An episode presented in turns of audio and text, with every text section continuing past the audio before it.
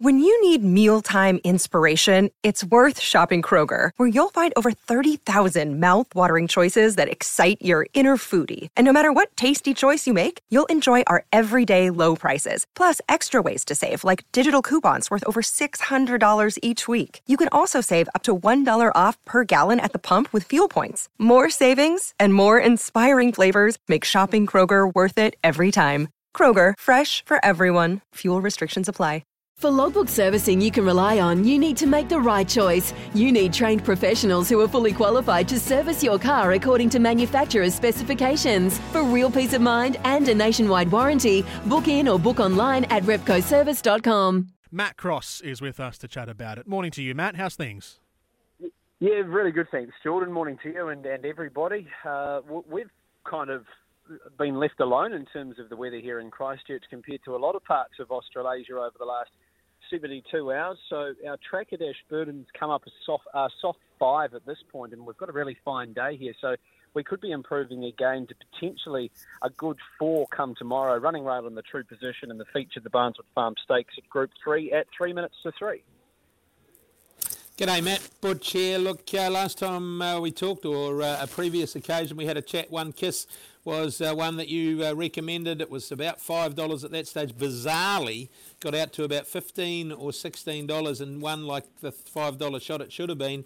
Uh, look, it backs up into the Barneswood Farm Stakes and it'll be awfully hard to beat on what we saw at Riccarton last time. Yeah, that was crazy, Butch. I couldn't believe it. I, I actually hadn't checked it for about two hours leading up to the race, and then just before the jump, I looked at it, saw fourteen dollars. Couldn't believe it, and she won quite convincingly as well. Opie even dropped his stick at the hundred metres, so it was a really explosive effort. She's been to Timaru last Friday, had an exhibition gallop, and I was there, and I can tell you she looked fantastic. One says so she's the horse to beat up to fourteen hundred metres. I think really suits one horse I do have a lot of respect for here, Butch, is Redmond, number one. I thought that this horse could lead, and coming onto a turning track really suits. Between his last two runs, he had a gap of one month, and it was a rating 75. So it does look a little bit of an easier class for him, Redmond, particularly if he can lead off barrier three. Senior jockey goes on as well, so I don't particularly think one kiss is over the line. I'd be happy to play Redmond the one each way, perfectly suited the seven. Depends how far back she gets and how the track plays during the day, but it was a really explosive finish from her and the Canterbury Bell last time. Was only beaten three quarters and behind one kiss. And uh, outside of that, well, I choose you and Arrowette both look as though they've got a bit of ability, but yeah, hard to sort of tip them against the top ones. But one kiss the horse to beat Butch, but I'd be happy to have a little saviour on Redmond. I think he's the leader in the race, and you're going to get a good sight. Mm, race number seven. Uh, this one, uh, a bit of a pointer towards maybe uh, the likes of a Coupland's Mile. Some will be using this, I suppose, but uh, some looking forward uh, to the stewards, the sprinters, the straight out sprinters. Really even field. Buoyant was very good, uh, resuming for Sabin Kirkland. Up in class. Live Drama's a good horse when it's right. Summer Monsoon at a big price last time. Really, really even race. Yeah, ninety percent of this field could actually win, Butch, and it was a complete head scratcher for me, to be quite honest with you. I landed with Buoyant. I thought it was a progressive win in 109.97 on the soft six at Riccarton last time out. Barrier number 11, but there is a whole lot of speed here. I anticipate Amber Echo, Eminon will come out running. Chiquito's got early speed. So does First Rock. And uh, even Swiss Watch has got some early toe as well. So the outside barrier draw may be okay in terms of having some options. If jockey Rohan Mudhoo sees the pressure to his inside, he might just let them go at it and potentially get a good posse with a good speed. I would have thought that there'll be some sort of room for him to slot down and get a bit of cover without having to cover too much ground. So I'm with Buoyant, the eight. Number five, Chiquito. She runs well in a freshened state. She's nearly three months in between. She should map all right as well from barrier seven. Summer Monsoon, the two, probably wouldn't have won last time out if there wasn't any carnage, but he won this race in 2021. Bit of pudding to carry, 61 kilos off the inside draw. And number 10, Amber Echo, is a really promising sprinter. I think uh, if they can find the right sort of race for her, I think there's a stakes win in her over the 1200 over the next couple of months somewhere for Amber Echo. Happy to play buoyant. A lot of respect on the each way, though, Butch for number 5, Chiquito. Mm, tough way to start the quaddy for sure. Race 8, uh, 1600 metres, uh, sort of a dress rehearsal for the uh, Couplands. Pretty tough uh, race again. Feeling the power, you were big on that last time with the claim and did the job really, really well for Mark uh, Jones and Taylor Mitchell. This time, Jay Laking jumps in the pigskin, no claim, but uh, on what we saw at Riccarton, are you in the camper feeling the power again? Yeah, I, I, am, Butch, but there's a lot of weight swings against him here, particularly around uh, horses like Summer Festival at the top of the book, who's actually eight kilograms better off on a head-to-head basis uh, to Feeling the Power, and it was a race that suited Feeling the Power and Feeling the Power only. Uh, with that middle fraction just being able to be backed off so much, it was an incredibly hard race to make ground. I thought number seven's Illumina stepping up to the mile. Now she's four kilograms better off than feeling the power on a two and a quarter length margin.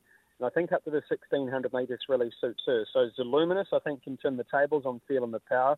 A lot of respect around Summer Festival. His sectionals actually, Butch, were not too inferior to the winner last time out. He was out the back of the field. He was uh, having his first run in 49 days. Off a nice gate with a three kilo claim. I think he can turn the tables as well, particularly with that eight kilogram swing in his favour, Summer Festival. For Burnview, really good horse. He's a serious horse, this Burnview. He's very versatile in terms of the track conditions that he gets, and the mile really suits him. So he can most certainly win. And you have to respect feeling the power. Just those weight swings put me off a little bit, and the potential of it being a bit more of a genuine tempo. I don't think he's as over the line as what he was last time out. Seven on top, feeling the power, but I think some of the best value of the day, Butcher's around Summer Festival. He's a proper horse. He's won nearly a million dollars and with the, the shorter space between runs and stepping up to the mile again, look out. Mm, the last, the Savile Row and Vespa standing at Mapperley Stud. Always ask you to try and find us the winner of the last leg of the quaddy. This one, chock a block with form again. Thought Novell Ha was uh, good two starts ago. Okay, last time. Ruby's Lad was really good resuming. Uh, which way did you go here? I've gone the three and the five in this race, Butch. I think there's a good opportunity to shop around some roughies in this. Follow your dreams on top. He was wide from the 900 last time out, and he should map well with the weight. Kelsey Hannan claims three kilos of a horse who can lead the machine quite nicely. So I think he's the horse to beat, but he's not a bet for me. I like the price around number five, Strike Force. Got himself a little fractious in the gates last time out. Didn't jump away as well as what he can, and he raced three wide without cover mostly comes back in class to rating 75. He can lead and give a sight, particularly with Cosy on. Two, Ruby's Lad needs uh, respected. And the other horse in here, a horse that I've got a really high opinion of, is number eight, Petty's Legacy. Now, she's got a wide draw, but they put up $16. I think that's a crazy price for a good mare by Sweynesse. Who's got a super strike rate 1400. She's won three out of four she should be about half of the price of what she is. So three, five, two, and eight. If you're looking for some roughies and some includes in your quaddies, but Strike Force the five and the eight Petties Legacy can certainly spice things up. Oh, thanks very much for your time, Matt. Look forward to a good day's racing out of Ashburton to complement uh, the time and uh, good luck with the calls. Yeah, thanks, guys. Uh, enjoy your weekend. Looks uh, a big uh, weekend across both sides of the Tasman, and here's hoping that uh, the rain stays away and some of those tracks start to dry out. When making the double chicken deluxe at Macca's, we wanted to improve on the perfect combo of tender Aussie chicken with cheese, tomato, and aioli. So, we doubled it. Chicken and Macca's together and loving it. Ba-da-ba-ba-ba. Available after 10.30am for a limited time only.